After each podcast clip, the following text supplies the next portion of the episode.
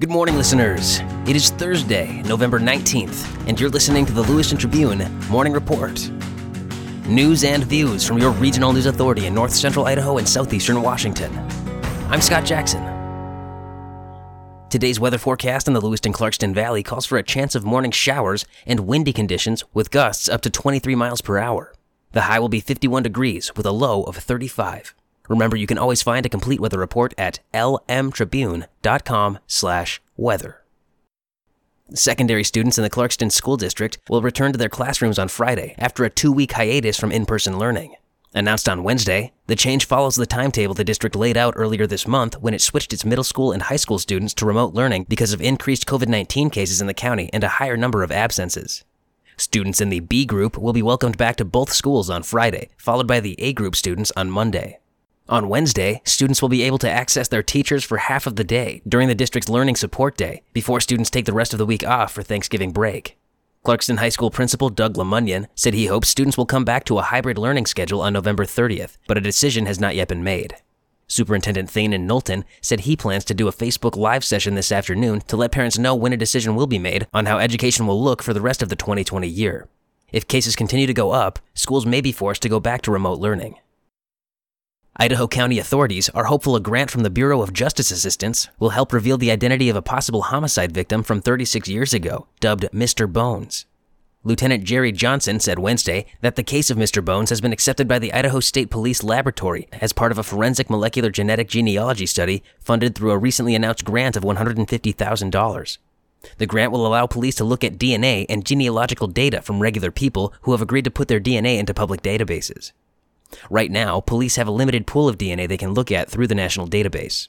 In September 1984, hunters came across the remains of a human skeleton in a wooded area near Powell Ranger Station. Johnson said the partially dismembered body was found with a few articles of clothing and a pair of sunglasses with one lens missing. No identifying objects were located at that site. Investigators eventually tied the glasses with the missing lens to an abandoned campsite about a mile away, where a year earlier, some camping gear, additional clothing, and a single optical lens were found. Johnson said during the first anthropological review, quote, the pathologist felt the victim had possibly been stabbed because of a notch in the ribs. The remains were sent for further review to the University of North Texas Center for Human Identification. Forensic scientists there, quote, felt like it was possible the wounds were caused by an animal gnawing on the bones, but obviously something violent had occurred. The biggest question is who is the victim? Johnson said. As public health officials report 172 new COVID 19 cases and another death in the region Wednesday, the 40th annual Christmas Bonanza will be allowed to happen at the Nez Perce County Fair Pavilion this weekend because of an event exemption waiver. An advertisement for this weekend's Christmas Bonanza, sponsored by Lewis Clark Trader, boasts 350 exhibits including crafts, hobbies, gifts, jewelry, guns, antiques, collectibles, coins, knives, and art. It will be held on the pavilion Saturday from 9 a.m. to 6 p.m. and Sunday from 9 a.m. to 3 p.m. Organizers of the event submitted an exemption waiver, which was allowed under Stage 3 of Governor Brad Little's Idaho Rebounds Order. Public Health Idaho North Central District spokeswoman Tara Macke said those waivers expire Sunday at midnight. Attendees will be limited to 300 at any time in the fair building. Masks are required, aisles will be 12 feet wide with one way traffic, and hand sanitizing stations will be available. Public health officials reported the death of an Idaho County woman in her 80s from COVID 19 on Wednesday. The county has had five people die from the disease. Nez Perce County led the counties in the region with 67 new cases Wednesday.